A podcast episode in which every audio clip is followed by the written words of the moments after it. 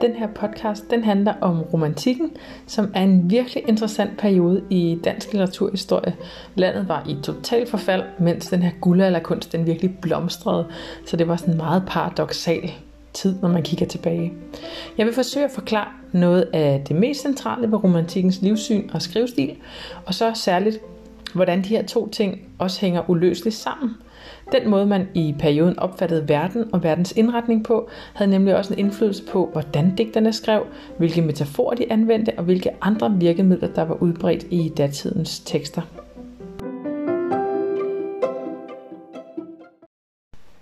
Podcasten her er en kort gennemgang, så det er selvfølgelig nogle få udvalgte pointer, jeg har valgt at tage med. Og øh, det siger måske også sig selv, men det er heller ikke alle mennesker i 1800-tallet, som var enige om alting. Men når man arbejder litteraturhistorisk, så prøver man at finde de strømninger og idéer, som man kan kalde dominerende i perioden. Noget af det, der fyldt mest. Øh, vi kan altså ikke finde ud af, hvad hvert enkelt menneske i romantikken gik og tænkte om sit eget lille personlige liv, men nærmere de store linjer i tænkningen. Og når vi gør det, så er idealisme et helt centralt begreb for perioden at få med. Hold tungen lige i munden, for det er måske en lille smule svært at forstå. Men kort fortalt så stammer idealisme fra Tyskland, og det er en filosofisk tanke, eller tankeretning, der opstod allerede i slutningen af 1700-tallet og bredte sig så til andre lande, blandt andet Danmark i løbet af 1800-tallet. Og den her filosofiske retning er inspireret af den oldgræske filosof Platon, som øh, allerede 400 år før Kristi fødsel formulerede nogle tanker, han havde, om at verden er splittet. Ideen er altså, at verden i forhistorisk tid, for lang, lang tid siden, blev delt op i to, altså revet fra hinanden, sådan så den materielle verden og den metafysiske verden blev splittet. Og ifølge Platon, så er det kun de særligt indvidede, for eksempel kloge filosofer som Platon selv, og kunstnere, malere, digtere osv., der rent faktisk kan se det her, altså som kan se den her splittelse. Vi andre, vi går bare lidt rundt og fatter ingenting, hvis vi ikke sådan rigtig tænker os om, og tænker på, hvordan vores verden ser ud. Det er sådan lidt som i Netflix-show Stranger Things, hvor vi har Eleven, som er den eneste, der kan øh, se virkeligheden bag ved virkeligheden, fordi hun har nogle særlige evner til at øh, kigge ind i the other side af byen Hawkins.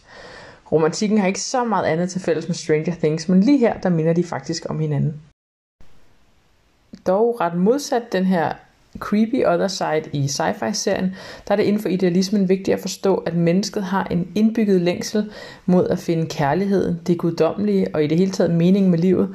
Og de her ting, det er altså dem, der gemmer sig på den anden side. Og i den tyske idealisme skænder man mellem fænomenernes verden, som altså er den verden, vi kan se lige foran os, og så på den anden side idéernes verden, som er den meningsfulde virkelighed, vi kan få indsigt i, hvis vi enten er geniale, hvis vi er filosofer, digter eller maler eller noget i den stil.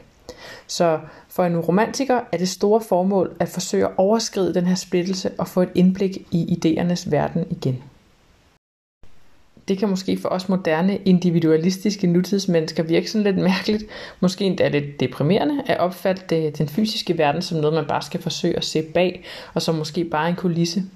Øhm, men at lede efter livets virkelige mening bag ved det materielle, det er altså nok noget, vi i en eller anden grad godt kan genkende, hvis vi lige tænker os lidt om.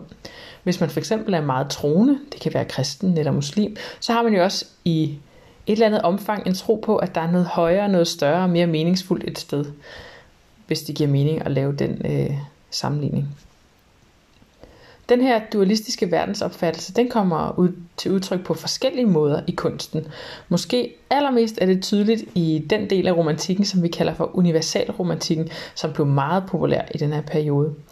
Og jeg tror, at en af grundene til, at det blev populært, var måske, at man i de universalromantiske værker fortæller sådan et grundlæggende positivt budskab. For der er nemlig fokus på, at vi som mennesker godt kan forene den her splittelse, som præger verden.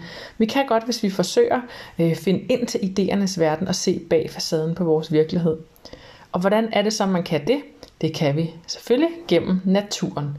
Naturen er vores dør til at opleve det guddommelige.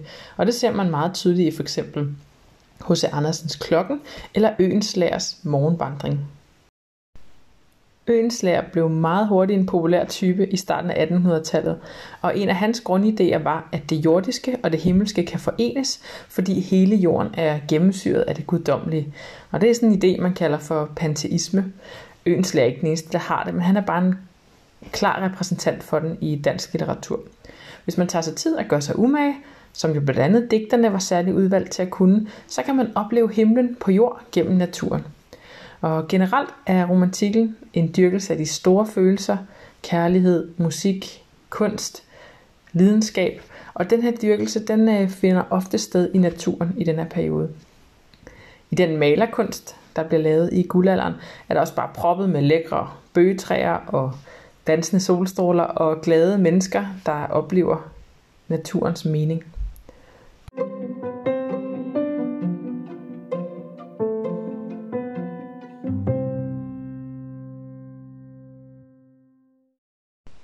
Men vi skal lige tilbage til teksterne igen, fordi hvad betyder alt det her, jeg har talt om for skrivestilen? Jo, det betyder faktisk det, at teksterne er spækket med besjælinger, hvor ting i naturen får nogle menneskelige egenskaber. Planterne har en stemme, træerne har en stemme, vejrfænomener har en stemme. De har krop, de kan bevæge sig, de kan udtrykke sig om det, de har inde i. Og derved der får naturen i teksterne det liv, som forfatterne mente, at naturen rent faktisk også havde inde i sig. Det kan også komme til udtryk i personifikationer, hvor abstrakte begreber som f.eks. kærlighed og sjælen bliver personificeret og gjort menneskelige. I det hele taget er romantikkens digtning og prosa fyldt med metaforer og sproglige billeder generelt. Et af romantikkens andre meget brugte virkemidler er det, som vi kalder for apostrofe. En apostrofe er, at man laver sådan en direkte henvendelse til noget eller til nogen. O, du smukke land. O, kristelighed som Grundtvig skrev, eller O jord, som Øenslæger skrev. Og igen er det altså et forsøg på to ting. Det er at tale til for eksempel landet, altså Danmark, som om det var et smukt menneske, man kan hylde, eller også at gøre noget meget abstrakt til noget mere konkret, som man som læser kan forholde sig til.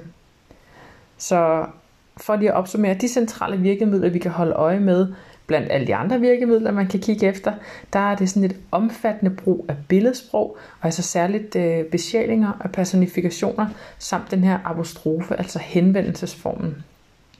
Så kan man også sige, at digtningen er en del mere fri end for eksempel barokken, hvor der var nogle meget strenge regler for, hvordan en tekst måtte opbygges, og hvordan rimene skulle være sat i system.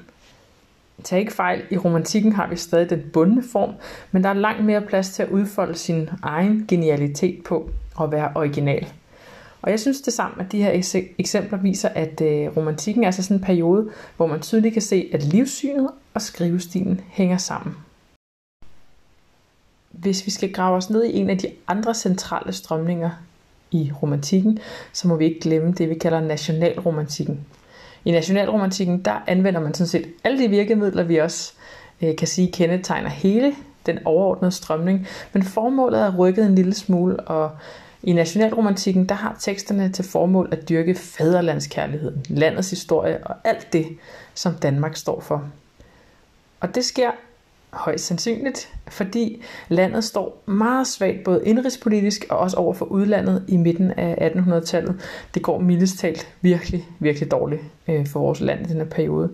Vi går fra at være sådan en decideret stormagt i regionen til at først at miste hele Norge, og derefter også Sønderjylland øh, med Slesvig-Holstein.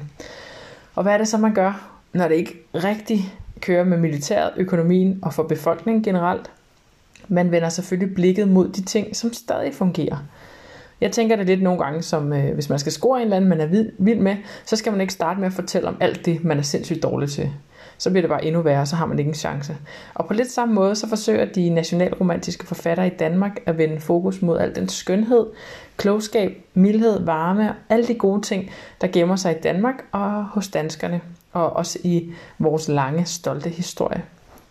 Så det helt særlige ved nationalromantiske tekster, som for eksempel Danmark, mit fædreland af H.C. Andersen, eller Danmarks trøst af Grundtvig, det er, at øh, motiverne i teksterne inkluderer også Danmarks forhistorie, myterne fra den nordiske mytologi, og i særdeleshed Dannebro og det danske sprog. Og ikke helt så meget om, hvor store krigshelte vi egentlig er, og hvor mange gyser vi har på bankbogen.